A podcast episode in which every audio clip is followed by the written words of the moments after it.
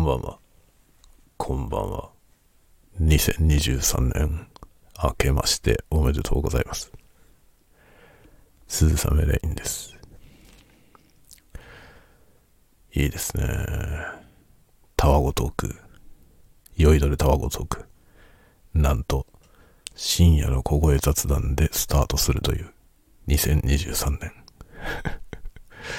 お正月でございますが、1月3日に今なりましたね。午前、えー0時何分 ?46 分だそうです。1月3日になったところですね。12月31日から出かけておりました。Wi-Fi 環境のないところに出かけておりまして、スタンド FM は、えー起動さえままままならない。という状況でございました。例年こんな感じですね。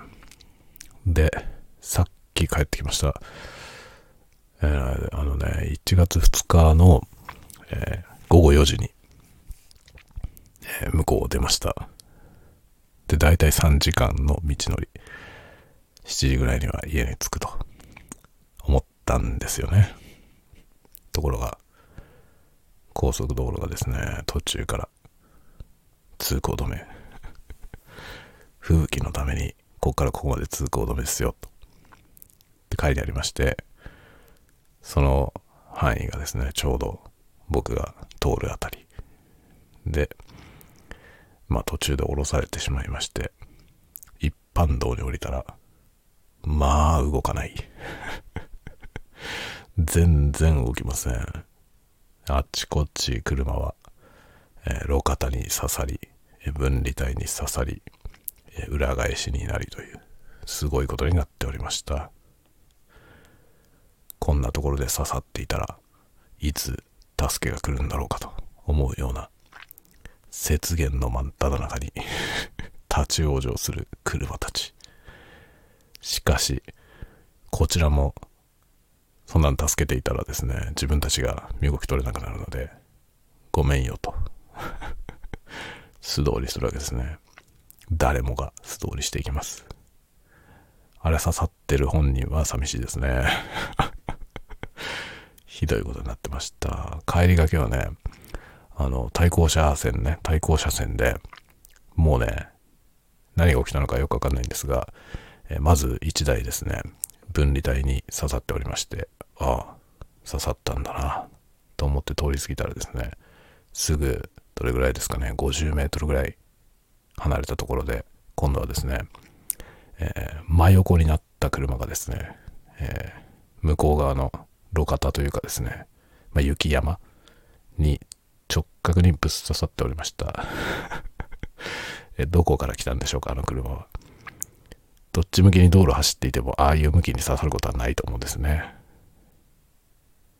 かといって、えーハンドル操作を誤って刺さったとか、まあ、そういう深さじゃないんですよね。まっすぐ横から飛んできてぶっ刺さったんではないかと思うぐらい、えー深々と垂直にぶっ刺さっていまして、えー彼はどっから来たんだろうか と思いましたね。で、その後ですね、え2台ぐらいですね、車が、えー斜めになって立ち往生していましたね。あれはぶつかったんでしょうね、きっとね。追突したかなんかしたんじゃないですかね。2台いましたね。そしてですね、さらにカオスなことに、その後ろから、えー巨大なモーターグレーダーがですね、除雪作業で近づいてきてるんですよね。あれ、除雪作業で来たあのモーターグレーダーはですね、立ち往生してる車たちを見て、あれと、俺の進む先に刺さってるやつがいるぞ。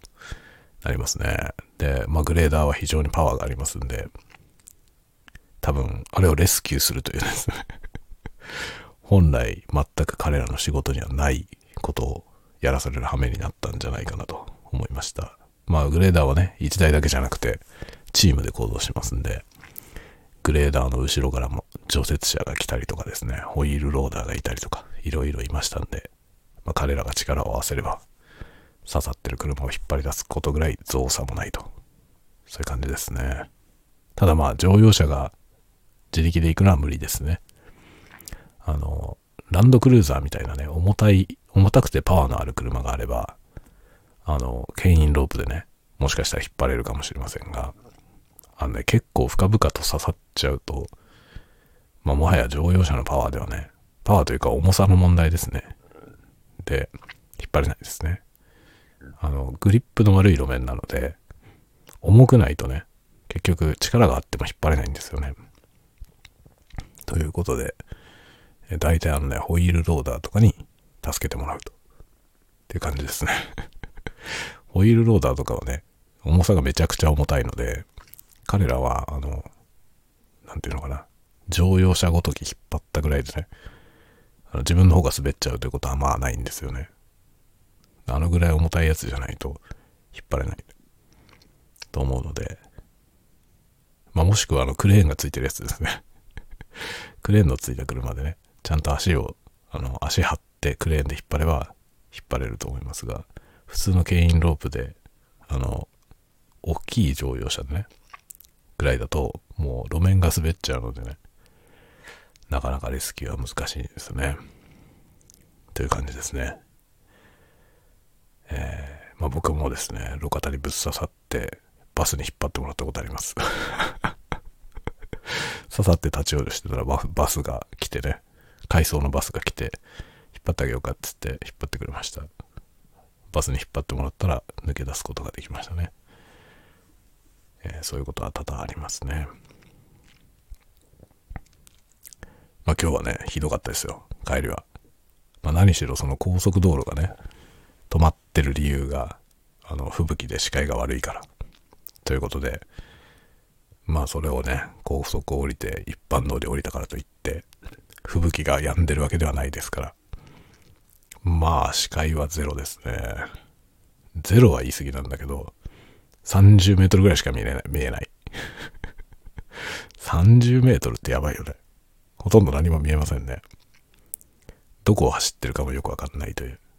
カーナビの地図見ながら走るというね。多分ここで合ってるはず。カーナビが間違ってたら終わるやつですね。えー、急に川の中に落っこちたりとか、そういうことでね、なんなくてよかったなと思いますね。年始早々、ものすごいことになっておりました。しかしまあ、無傷で帰ってこれたんで、幸先のいいスタイスタートと言えるんじゃないでしょうか。というね、いきなり、いきなりすごいでしょ？まあ、2023年一発目ですので、ちょっと、ね、ご挨拶をしながらと思ったんですけど、まあ、いきなりね、ネタが満載なんで 今日はね、ひどいことになってたんで、喋ることがいっぱいありました。ということで、この辺から仕切り直していきたいと思います。まずは飲み物を、飲み物を用意する。はい、お待たせしました。ちょっと今ね、録音を停止して、物を取ってきました。めちゃくちゃうるせえな、これ。えっ、ー、とですね、今、お酒、今日買ってきました。あのね、出先で。あの、旭川にね、行ってたんですけど、旭川に行ってようやく、ずっと飲みたかったお酒を見つけたので買ってきました。これはですね、日課のジンスパイア。知ってますか？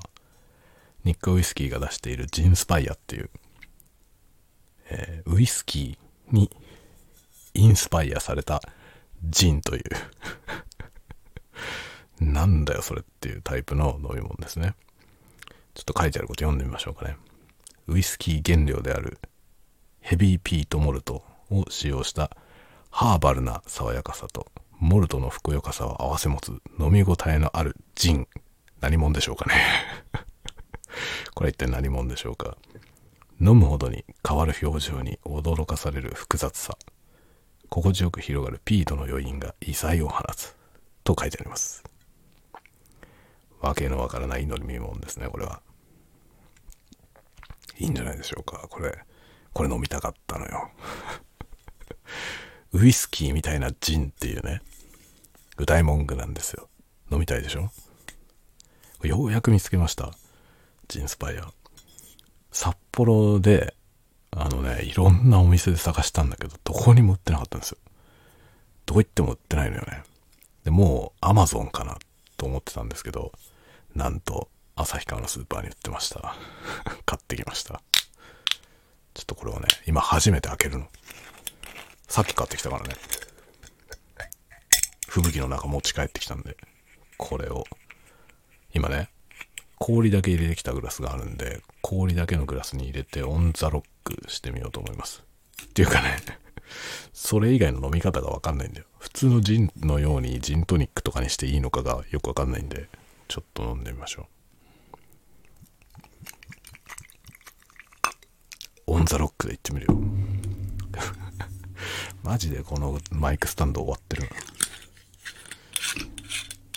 ちなみにアルコール分43%。まあ、ジンでもあり、ウイスキーでもある感じですね。見た目はね、透明です。ウイスキーみたいな、ああいう色じゃない、透明ですね。電磁波のノイズもね、順調に 順調にノイズも入る、今日この頃。よいしょ。よし。ちょっと飲んでみますよ。いいですね。1月早々、もう正月ですけど、酒飲みながら、酔いどれタワゴトーク。いいんじゃないでしょうか。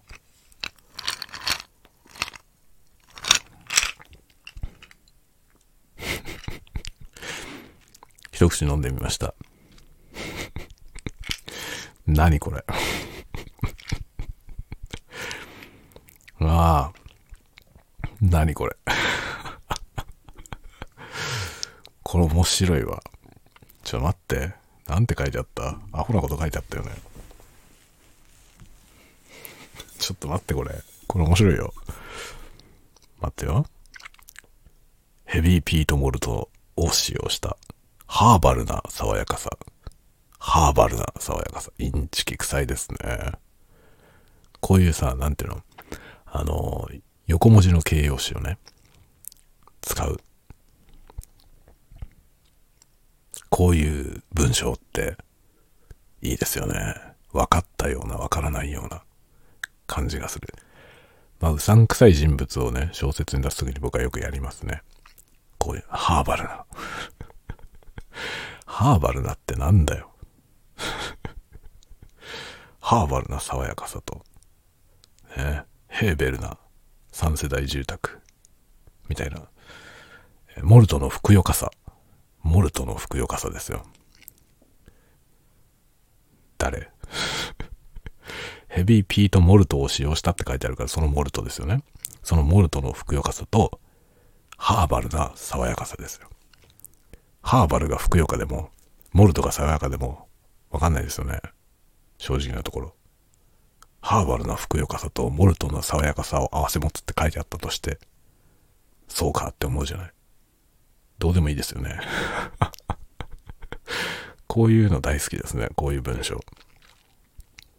笑っちゃうんだよ、こういう文章。こういう文章出てくるとさ、適当にこのカタカナのね、言葉を入れ替えて別の場所に持ってったりして、別にそれでもいいんじゃないっていうことを確認して、納得するという、そういう読み方をするのが好きですね。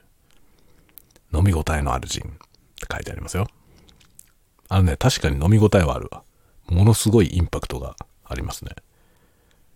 これジンだよって言われてこれ出てきたら、えってなるね。まるっきりジンではないね。味は。飲むほどに変わる表情に驚かされる複雑さ。確かに驚かされるね。飲むほどに変わるって書いてあるからもっと飲んでみようか。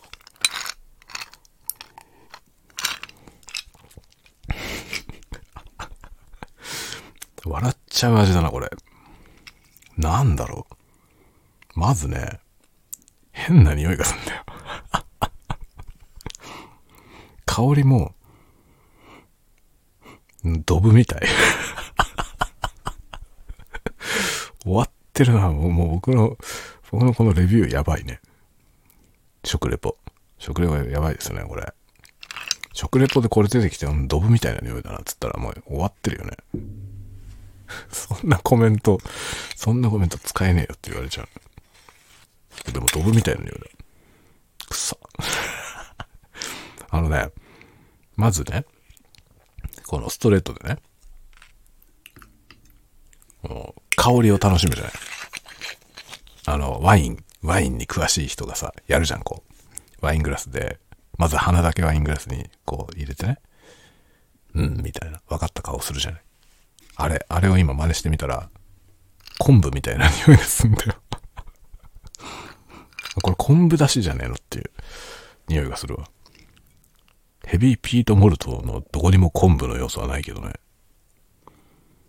昆布っぽいよ。すごく。ハーバル。ハーバルに昆布含まれる？含まれないよね。ハーブだよね、ハーバルは。昆布は関係ない気がするな。すごく昆布っぽい。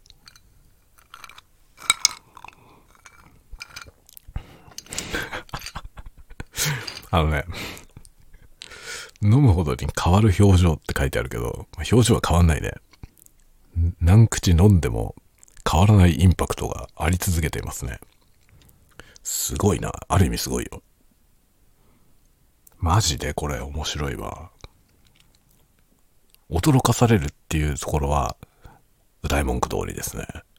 一口ごとに驚かされるね。別に変わんないけど。毎回同じ味だけど、毎回同じ驚きがあります。なんだろうこれっていう。心地よく広がるピートの余韻って書いてありますけど、そもそもピートがよくわかんないんで、これがピートの余韻なのか、何かがよくわかりませんね。昆布の余韻なのか。昆布だと言われれば昆布だよ。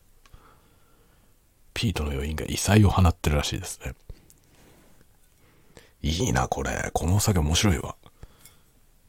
なかなかこんな独創的なものに出会わないですよね。ジンスパイア。ジンスパイアって名前もいいじゃない冗談みたいな名前ですよ。最高だな。あ、えっとですね。今ね、ここに、ジンスパイア、ニッカジンスパイアって書いてある、このラベルにですね、一応ジンって書いてあるのは、ジンスピリッツって書いてあって、なんかね、絵が描いてあるんですよ。で、そこにピーテッドモルト。ピーテッドモルトが、これヘビーピートモルトって日本語で書いてあるやつが、これですよね、きっと。ピーテッドモルト。アンド、ハーバルボタニカルズ。と書いてあります。ハーバルボタニカルズ。それがハーバルな爽やかさと、モルトのふくよかさを合わせ持つ昆布みたいな飲み物になってるわけですね。昆布だし。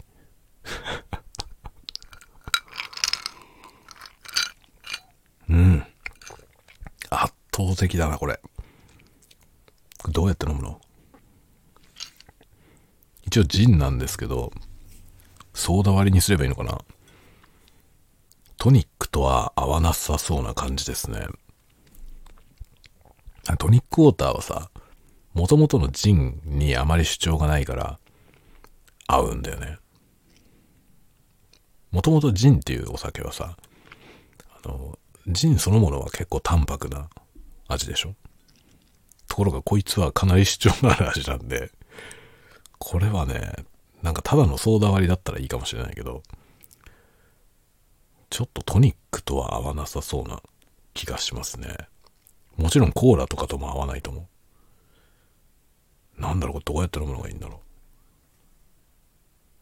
う。ウイスキー原料であるモルトを使用したジンなんですよね。だから、ウイスキーのようなジンっていうことだと思いますけど、ウイスキーのような、なんていうの、あの、芳醇な感じは一切ない。ウイスキーってさ、あの、飲まなくてもね、香りだけでも、こう、ふわーってするじゃない？気持ちいいじゃない？全くそれはないですね。海辺の街って感じですね。あの、岸壁に打ち上げられた昆布の磯の香りのような感じですね。ウイスキーとは程遠い領域のものだと思いますね。ジンとも違う。心地よく広がるピートの余韻って書いてありますけど、あのね、何か広がるんだよ、確かに。なんか広がって何か余韻が残りますけど、重要なポイントとして、心地よくはない。これはいいな面白いですね。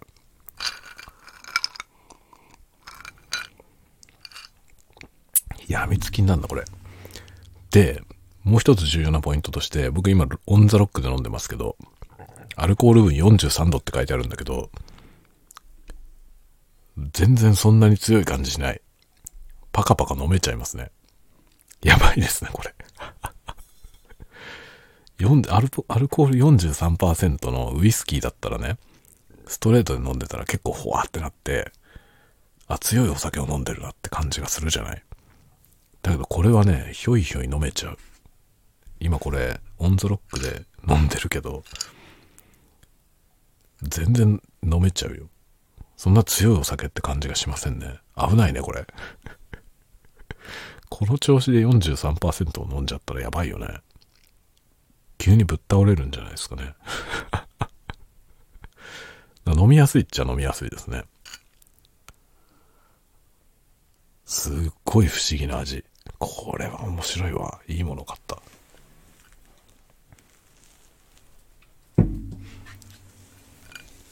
うまいのかって言われたら、ちょっとなんて答えようかな。あのね、うまいですかって言われて、うまいよってはちょっと言わないけど、でもじゃあまずいですかって言われたら、いや、まずくはないねって。じゃあ何なんだよって言いたくなるお酒ですね。いや、これちょっとみんなとシェアしたいわ。このお酒みんなにも飲んでもらいたい。なんか。で、これについて喋りたいね。ずっと。延々喋れそうだよ。すごい不思議な感じ。面白いですね。いや、これだからね。これだから日課。これだから日課好きなのよ。僕は断然日課党なんですよね。あの、おじいちゃんの影響なんですけど、おじいちゃんが日課のお酒が好きで、ずっとね、日課のウイスキーを飲んでたんですよね。で、家に遊びに行くとね、ブラック日課置いてあってね。結構ね、まあ僕はおじいちゃん子だったんで、いつもおじいちゃんにべったりくっついてね、じいちゃんじいちゃん大好きだったんですけど、そのじいちゃんがね、いつもニッカのウイスキー飲んでたから、だからあの、ヒゲの、ヒゲのウイスキーじゃない？ニッカってね、あの、なんだっけ、ウイスキーのね、えー、なんとかマイスター、ブレンダーだったかな？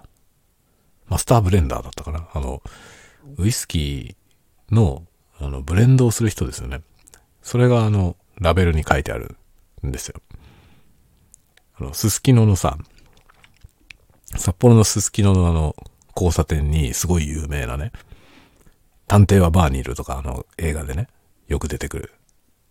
あそこに、こう、日課ウイスキーのあの、シンボルのおじさんの顔がさ、すすきのの交差点にドカーンってあるんですよね。あのヒゲのウイスキー。そのヒゲのウイスキーという日課がね、まあ、ずっと小さい頃から見てたんで、ウイスキーといえば日課なんですよね。おじいちゃんは、あの、ヒゲのね、ヒゲのラベルが書いてあるブラックニッカーと、たまにスーパーニッカー。スーパーニッカーはね、ちょっと、まあ、ブラックニッカーよりは高いお酒なんですけど、それでも安い方ですけどね。スーパーニッカーをね、時々飲んでましたね。まあもちろん僕は小学生とかだったから、ね、え飲むことはないわけですけど、じいちゃんがいつも日課のウイスキーを飲んでたからね ウイスキーといえば日課っていう感じなんですよ。で、ずっと自分もね、お酒飲むようになって、日課ばっかり飲んでるんですね。ウイスキー大好きだけど、まあ、舶来物のやつ、あの、シーバスリーガルとかね。か、または日課を飲んでますね。ほとんど日課のウイスキー飲んでるね。っていう感じですね。スーパー日課も買うし、あとあの、ピュアモルト。日課のピュアモルトっていうね、ウイスキーが、めっちゃ美味しいのよね。今あるのかな、ピュアモルト。昔ね、ピュアモルトっていう、すごいシンプルな、なんか、あの、なんだろう、ラベルとかがね、一切ない。ちっちゃい字でピュアモルトって書いてるだけで、あとただのガラス瓶みたいなやつのね、ウイスキーがあったんですよね。今あんのかな？あれ、ピュアモルトっていうやつでめちゃくちゃ美味しかったですね。それはね、スーパーニッカより安かったけど、美味しくて、でね、何にも癖がなくて、で、いくら飲んでもね、悪酔いしないんですよ。ものすごい気持ちよくなって、そのままぶっ倒れてめっちゃ楽しいわけですね。なんか全く気持ち悪くなる要素が一切なくて、まあ、心地よく酔っ払って、ぶっ倒れて寝るという、そういう感じでね。昔ね、なんか、友達の家に泊まりに行った時に、その友達と二人で飲んで、そのね、ピュアモルトをね、二人で一本開けちゃったんだよね。それで、めちゃめちゃ酔っ払って、多分ね、今までで一番酔っ払ったんですよ、その時。で、そのままもうね、もうわけわかんなくなって、そのまま寝たんですよ、その辺に転がって。っていう思い出がありますね。でも全然具合悪くなんなくて、もう最後まで楽しくてね。なんていい酒だろうと思いましたね。日課。その日課から出たこのジンスパイア。いいわ、これ。これね、でもほんと飲みたかったけど、どこにも売ってないから、今回見つけられてよかったですね。このお酒多分ね、すぐ廃盤になると思います。売れないよ、これ。これ売れないわ。美味しくないもん。面白いけど、面白いけど、美味しくはない。話題性はあると思いますけどね。でも、ジンだって言われたら絶対ジンじゃないし、じゃあウイスキーなのかって言ったら、なおさらウイスキーではないですね。じゃあなんだって言われたらわけわかんないよね。これは売れないわ。だからないんだ。札幌に一個もなかったのは、多分札幌では、あの、売れたんだろうね。最初入れた分が全部売り払って、もう二度と入閣してないんじゃないですか。評判が悪くて。ってことなんじゃないかな。旭川にはまだ売れ残ってたってことじゃない？一応ありましたよ。まだ3本くらいあったかな。お店にね。それを1本ゲットしてきました。これは面白いわ。多分ね、早く飲まないとなくなるよ。別になくなったからって何も惜しくないけど。でも、ちょっと飲んでみたいでしょ。似てるお酒ないからね。これみたいなお酒を飲んだことないですよ、今まで。これは画期的な味だと思う。うまいかと言われると微妙だからね。多分すぐなくなりますね。これは。これを好んで飲む人あんまいなそうだもん。よくこれ、企画が通ったよね、商品企画が。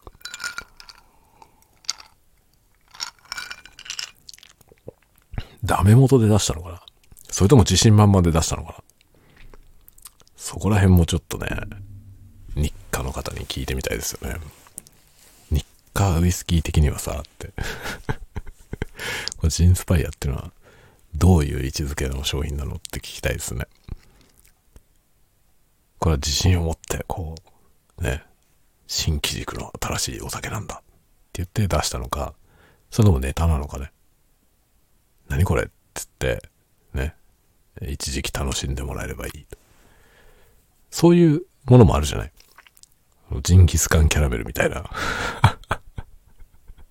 誰が食べても美味しくないんだけど、話題性はあるっていうね。ああいう感じのもの。なんだこれ？っつって。今ね、YouTube とかあるから、あの、美味しくて人気になるものじゃなくて、微妙で話題になるものっていうのもある程度売れるじゃないですか。そこを狙って商品出すっていうこともあり得るんですよね。だから、どういうつもりで出したのかね、そういうネタ用として一時期話題になればいいっていうか、そのね、ある程度初期ロット分が履ければ、もう、そこで生産終了で、それでいいっていう、最初からそういう商品なのか、それとも自信満々で ね、新しい、ジンともウイスキーとも違う、新しいお酒なんだ。っていう位置づけなのか、どっちなんですかって それはちょっと聞いてみたいですよね。まあネタなんだったら全然これでいいと思いますね。だけどこれを大真面目に出してるんだとしたら、逆にこの、これの商品開発をした人とか、この、ね、企画を通した人とかね、そういう人たちの、のなんか、どこの層に向けてこれを これを考えたのか、聞いてみたいですね。これだってね、だって商品としてそ世に出る前にさ、社内でね、いろいろみんな飲んでみたりするわけでしょ？もちろんね。どうこれ？っつって。いいね？ってなったのかな？これいいね？ってなったんだろうかね。なんかそのどういう意見が社内では出たのか聞いてみたいですよね。商品として世に出る前に。ね。ちょっと昆布じゃね？えって。なんかなんで昆布っぽいのとかいう話になんなかったのかな？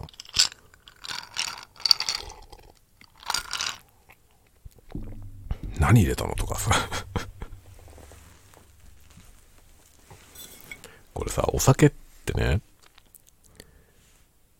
原材料とか、そういうものがさ、ないじゃない？だから、わかんないんですよ、何が入ってるのか。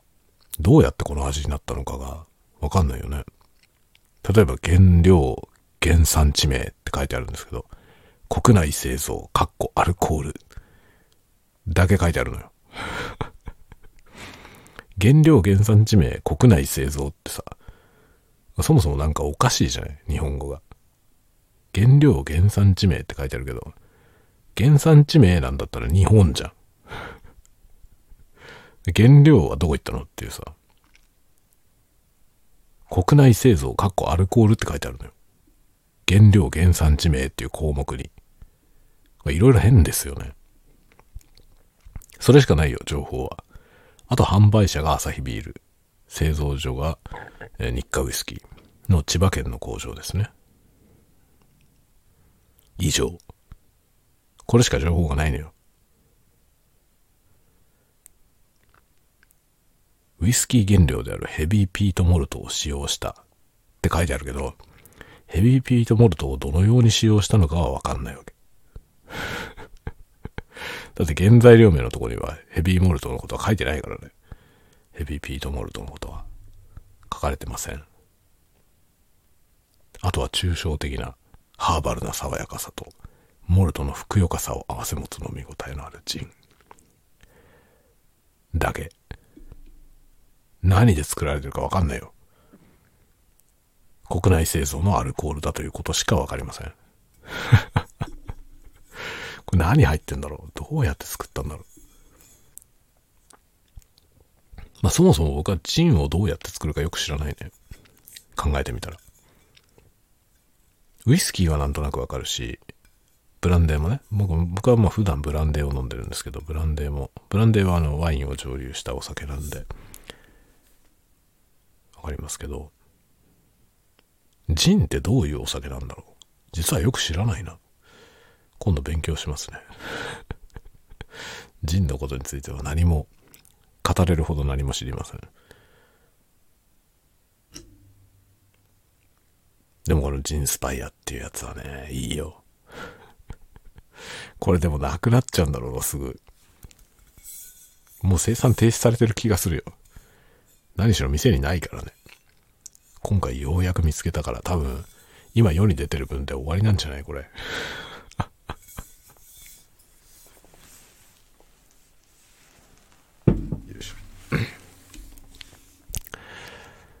いや、という感じでね、2023年の、えー、挨拶に変えてですね、なんか、今年の抱負みたいなこと喋ろうと思ったのにね。妙なお酒を飲んだことによって、お酒のレビューになってしまいました。そしてもう30何分喋っておりますね。いいですね、この計画性のなさ。相変わらずでございます。楽しんでいただけてますでしょうか まあ今年も相変わらず、このね、無計画な、何のひねりもない、時々なんか意味のありそうなことを言う。でも大半はたわごとっていうね、こういうコンテンツとして今年もやっていこうと思いますんで、ぜひぜひ ぜひぜひゆるく楽しんでいただければなと思っております。まあ、僕にとってはね、この、えー、酔いどれタワゴトークは、あの、なんていうのかな。特に大きな意味はない 僕にとっても特に大きな意味のないコンテンツなんですけど、楽しいんだよね。とにかく。楽しい。楽しいし、えー、心地よいですね。心地よいコンテンツを目指したいなと思います。今年はね、ちょっと、あの、まあ、今これね、相変わらず、えー、模様替えが途中の状態の寝室からお届けしておりますが、えー、1月のですね、下旬、下旬ぐらいに、今僕が仕事をしている部屋の方に、えー、ロフトベッドが入りまして、そっちに寝ることになります。そしたら、今はね、仕事部屋と別の部屋に寝てるんですけど、あの、仕事部屋の方に寝られるようになって、そっちがまあ僕の部屋という感じになりますので、このタワゴトークの収録環境も今とはちょっと変わります。変わるんですけど、多分より快適な より快適な環境で撮れるようになるはずです。多分このね、マイクスタンドがガーンみたいなこういうことはちょっとなくなるんじゃないかなと思いますね。で、音も、ね、幾分、今よりもうちょっとマシになるはずです。あの、えー、次の部屋はね、あの、今からまだやってないんですけど、あの、吸音材で、ちょっとね、あの、デッドな音にしようと思ってるので、幾分ね、録音環境は良くなる予定ですね。まあ、そっちの部屋がちょっとね、整ってきたら、あの、YouTube の方もね、再開していこうと思ってますし、あの、まあ、なんだろうな、主に視覚と聴覚を使って、リラックスをお届けするという、そういうコンテンツをね、総合的にいろいろやっていこうと思ってますんで、このタワゴトーク、も相変わらずタワゴと、タワゴと喋っていきますけど、あの、話してる内容に、えー、左右されずですね、まあ内容はどうでもいいんですけど、あの、音声コンテンツとして、なるべく心地いいものをね、まあ、ただ聞いていると、なんか落ち着くとか、寝れるとか、そういうものをね、目指していきたいと思っておりますので、皆さんそれぞれの楽しみ方で楽しんでもらえればいいかなと思っています。まあ、内容をね、こう、例えばなんだろうね。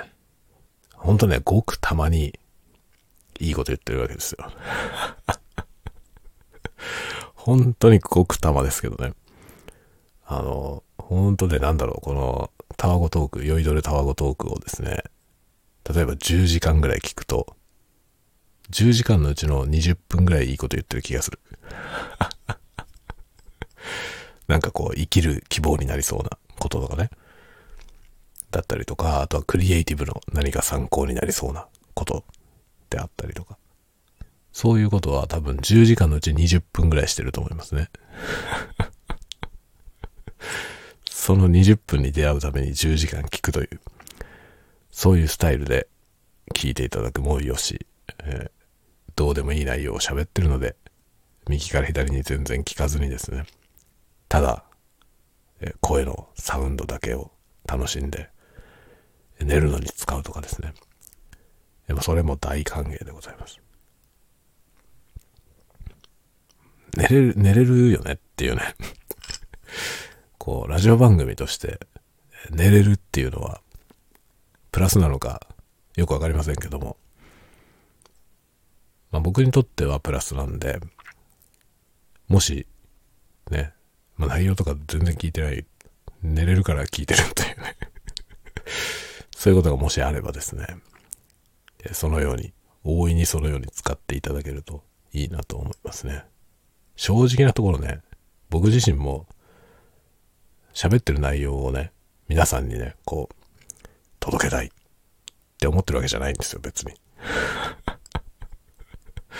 内容を届けたいわけじゃないんですよ。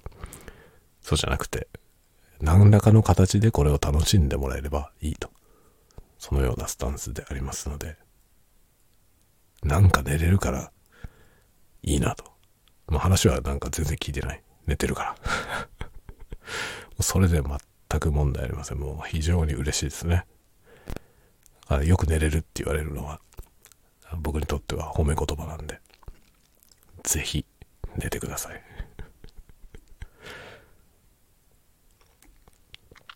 あのね、話が、話がね、退屈だったりとか、退屈だと眠いじゃない。校長先生のお話みたいなやつ。眠いじゃない。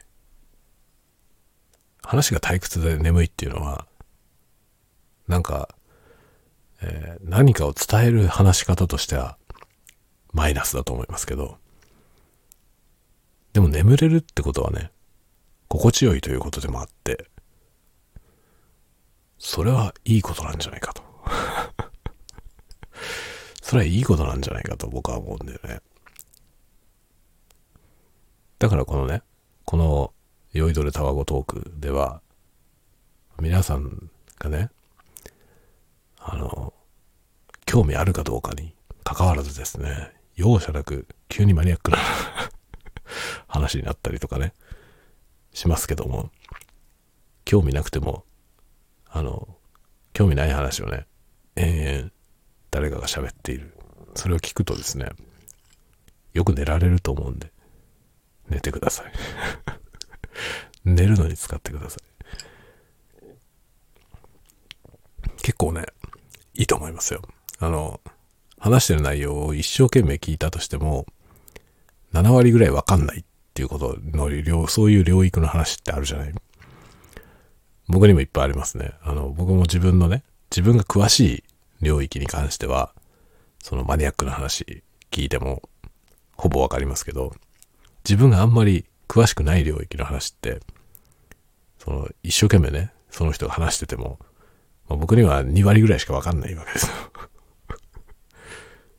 で、その2割ぐらいしかわかんない話を聞いてるのって、心地いいですよね。さっぱりわかんない話を、その人が肉声で話している。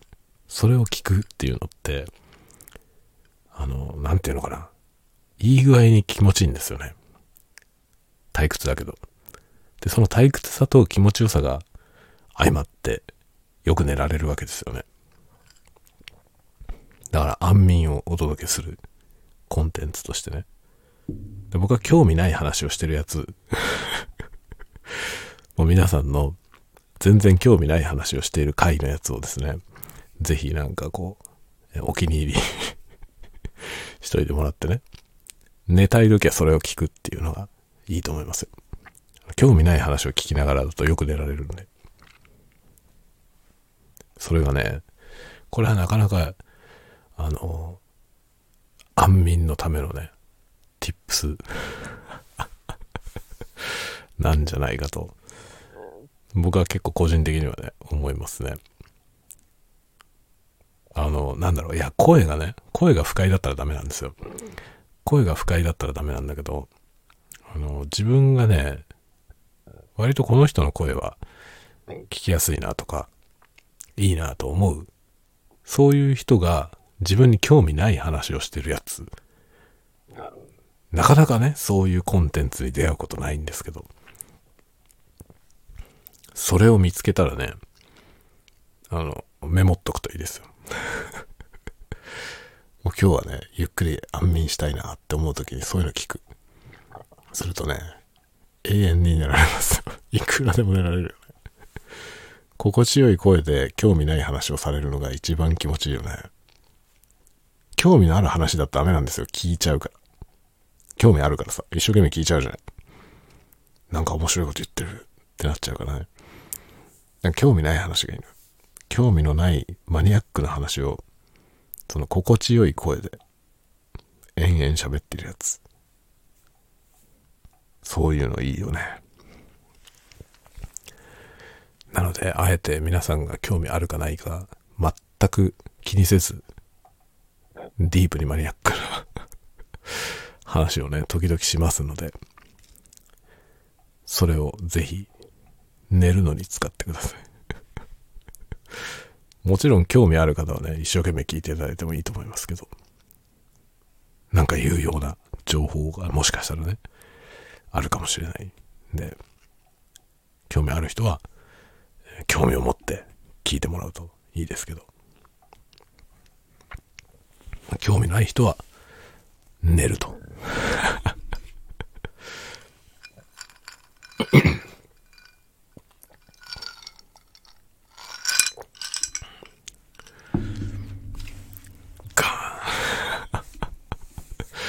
ひどいわ。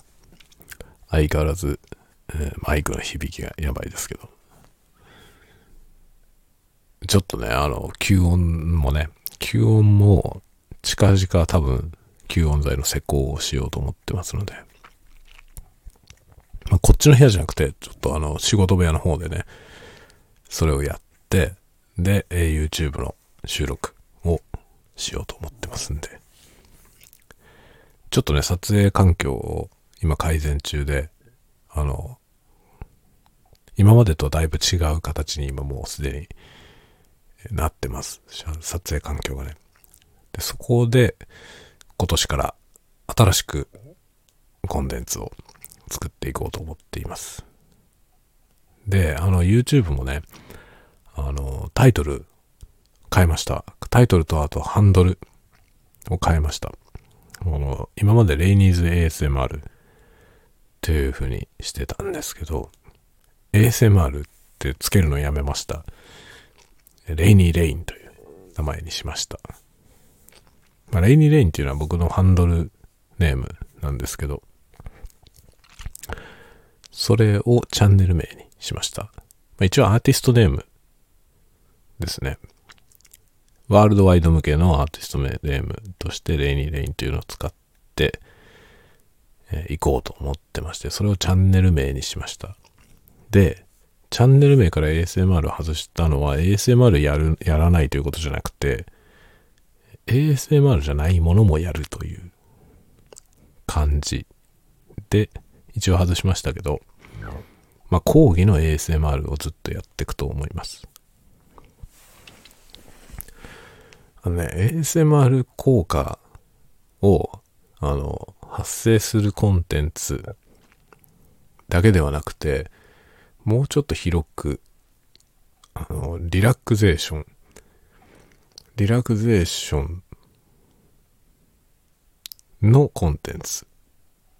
もちろん ASMR もそこに含まれてるわけですけど、リラクゼーションコンテンツとしての ASMR、まあ、ASMR ってあの、いわゆるゾワゾワですけど、あのゾワゾワ感が発動しないようなものであっても、なんかこうリラックスできるんであれば、それも含めちゃおうかなっと思っています。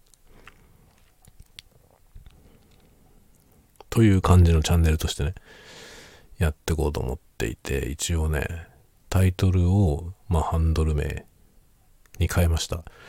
それでこれが結構ね、ややこしい話で、あの、ハンドルを変えたんで、YouTube のハンドルってね、アットマークなんとかっていうそのハンドルをつけられるんですけど、それをつけることによって、YouTube 内でそのハンドルでアクセスできるようになるんですよね。で、それを設定したので、で、アットマークがついてるので、まあ、Twitter のメンションと同じような感覚ですよね。なので、えー、それをね、Twitter でも同じように使えた方がいいなと思っていて、一応ね、今まではレイニーズ ASMR の方で、ツイッターアカウントを作ってたんですけど、そのアカウントやめて そのアカウントをやめてですね、今回レイニーレインの方をツイッターアカウントにもしました。でも、あの、レイニーレインっていう名前が作れなかったんですよね。すでに使われていて。なので、ツイッターアカウントはレイニーレイン ENG、あの、 English という名前にしました。で、これは前からなんですけど、あの、YouTube ハンドルと連動させる Twitter アカウントは、英語の情報発信に使おうと思っています。で、相変わらずあの日本語の方はね、えー、鈴雨名義のやつがあるんで、あの Twitter アカウントを引き続きやっていきます。で、YouTube の方には、一応両方とも紹介こっちは日本語、こっちは英語っていう形で紹介して、で、英語の方がハンドルと紐づいてる。YouTube のハンドルと紐づいてるという形にしました。で、今後ね、あの、YouTube チャンネル、レイニーレインチャンネルは、あの、英語のコンテンツにしていこうと思っています。まあ今までもね、一応英語コンテンツ、あの、喋ってるのは日本語なんですけど、日本語だけど英語の字幕をつけていて、日本語字幕はつけてないんですよね。だから日本語で字幕を見たい人は、あの、日本語の、その、えっ、ー、とね、英語のからの自動翻訳で日本語を見る。で、そうするともちろんですね、喋ってる言葉と違う字幕になりますけど、まあ、意味は大きくはずれないように一応なっているはず。いるはずです。あの、僕は手動で英語の字幕を入れています。で、英語の字幕は意訳して英語字幕を入れてるので、それを日本語に訳しても多分喋ってるのと全然違うことが字幕になるはずですが、一応意味はあまりずれない、大きくはずれないと思いますね。そういう風になっています。で、今後この方針でやっていくんですけど、まあ、喋りも英語にしていこうと一応思っています。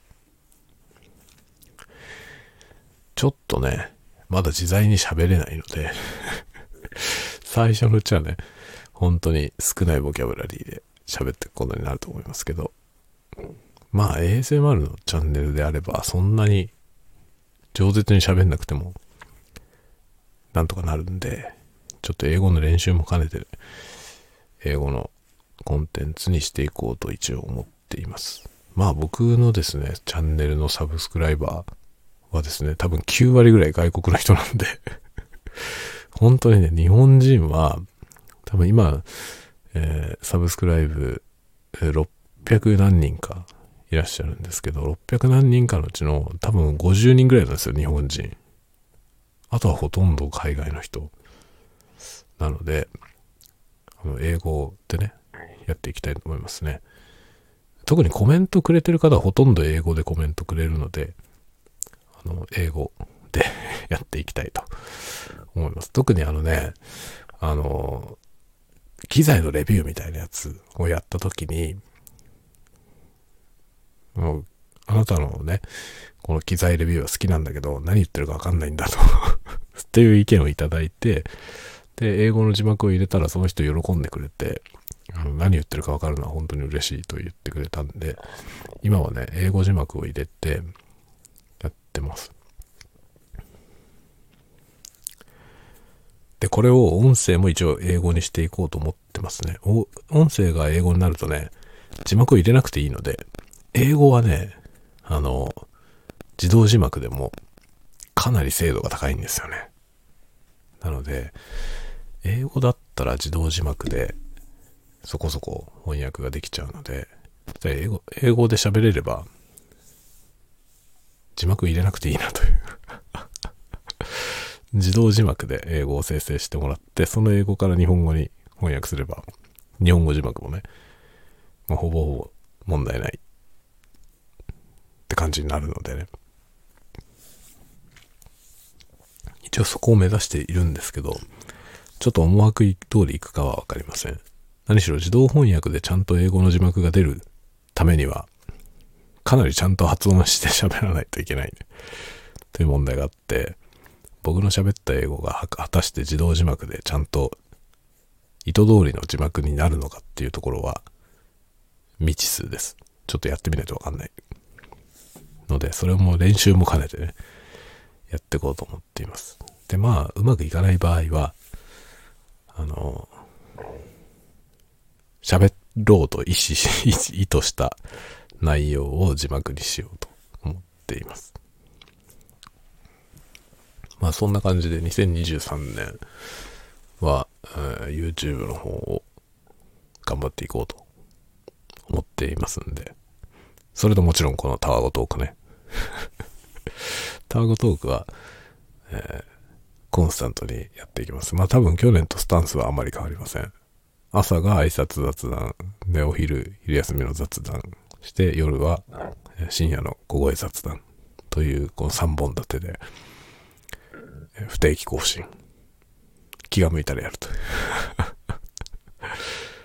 まあ基本はこの気が向いたらやるっていうスタイルですけど、あの、時間さえあれば気が向いてるので、常に。え時間さえあればどんどんやっていこうと思っています。で、特に今後、あの、部屋がね、自分の仕事部屋が寝る部屋にもなり、え、マルチに収録できる部屋になれば、いつでも気兼ねなく収録ができるんで、そうすると、より充実した コンテンツのね、作成環境になっていくと思いますんで、より更新頻度も上がっていくんじゃないかなと思っています。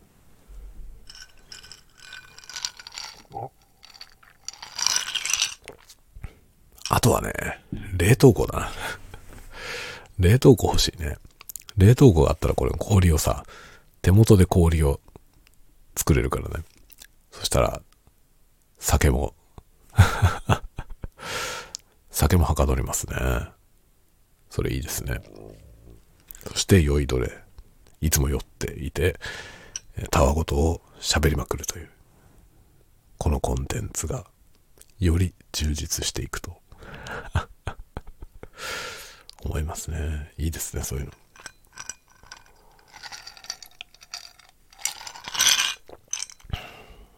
というわけで、まあ、2023年。2023年ですよ、皆さん。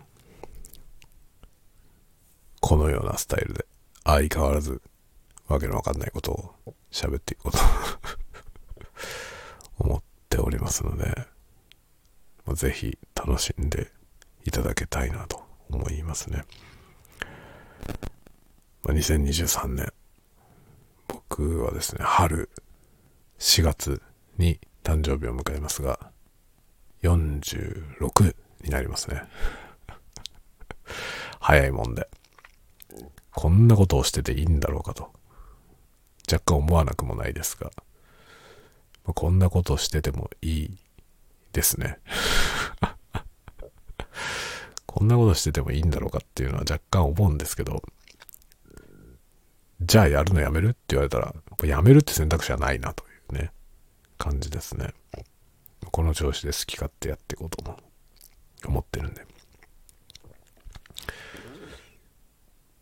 まあまたいろいろ告知もしますし、いろんな活動を今年もね、やっていくので、ぜひ注目していてください。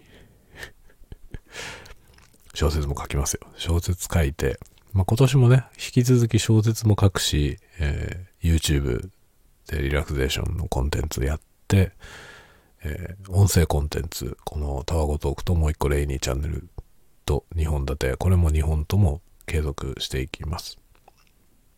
あとね、ちょっとまだ具体的にままだ何も考えてないんですけど、あの、音楽もちょっとやろうかなと と一応思っています。楽器をね、久しぶりにちゃんとやりたいなっていうのと、まあ、あと去年、去年あの、なんだっけ、ポケカラっていうね、アプリで、カラオケのアプリで、歌を歌うっていうのをやってみましたんで、あれをね、継続してまたやっていきたいな。歌ったり、あと歌ってみたもね、歌ってみたのはあの、コラボにも参加させてもらったりしたんで、去年はですね、歌で、歌を出すっていうこともいくつかやりましたね。新しかったですね、それもね。で、今年はちょっと、えー、その辺また新しいことをね、新しいことに関してはちょっと、今のところまだ見えてないんですけど、まあ、歌、歌ったり、音楽作ったりっていうことは、ちょっとやってみたいなとは思ってるので、どうだろうね。今年できるかわかんないけどね。できるかわかんないですが、ちょっとやってみたいなという思いはあるんで、チャレンジはしていきたいと思っています。ちょっとね 見せられるようなものになるのかっていう疑問があって、なんとも確約できないんですけども、まあでもね、ちょっとやってみんべっていうぐらいの気持ちではいるので、えなんかやってみようかなと思ってます。まあ皆さんもね、いろいろ、あの、いろんな方向に楽しいことを見つけて、どんどんやってってもらえると、それを見るのも楽しいなと思うので、まあ皆さんもいろいろ作って、なんか作ったらシェアしてください。こんなん作ったから見てって ぜひやっていただければ見に行きますんで。まあノートでもそうだけどね、ノートにしろ、何にしろ何でもいいんですけど、こんなもん作ったよっていうのをシェアしていただいたり、あとは直接連絡をね、こんなの作ったから見てって 言ってくれればですね、あの、時間の許す限り見に行きますし、なんか、まあ、リクエストとかもしあればね、こういうことやってほしいとかあれば、えー、おっしゃっていただければですね、検討していきたいと思います。なんかね、僕がこういうことやったら面白いんじゃないかっていう意見、もしあれば、あの、言っていただけるとですね、それはちょっと考えてみようと。これやってみたらいいんじゃないっていう、ね、そういうのはもう耳を傾けていきたいと思ってますし、まあ自分でもね、やりたいことはいっぱいあるんで、いろんなことやっていこうと思いますけどね。まあリクエストもしあれば、言っていただければ、そういうには、ぜひ答えていきたいと思うんで、ぜひぜひ何かお気軽にアプローチしていただければ嬉しいなと思いますね。ということで、えー、皆様2023年もまた引き続きよろしくお願いします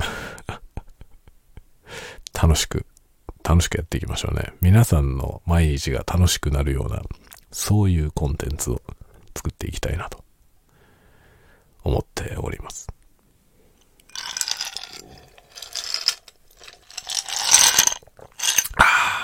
まずはジンスパイア。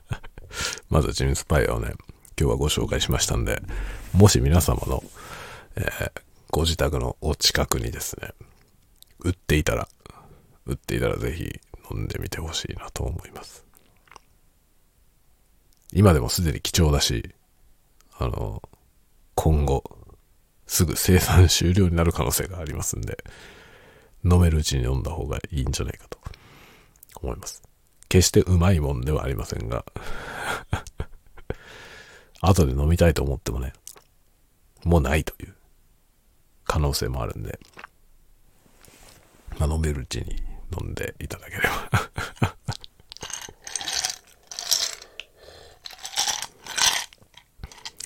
うん、昆布みたいだよ。昆布みたいな香りのするチンということで。じゃあ皆さん、今日はこの辺で終わりにしようと思います。また今年もよろしくお願いしますね。ではまた次回お会いしましょう。おやすみなさい。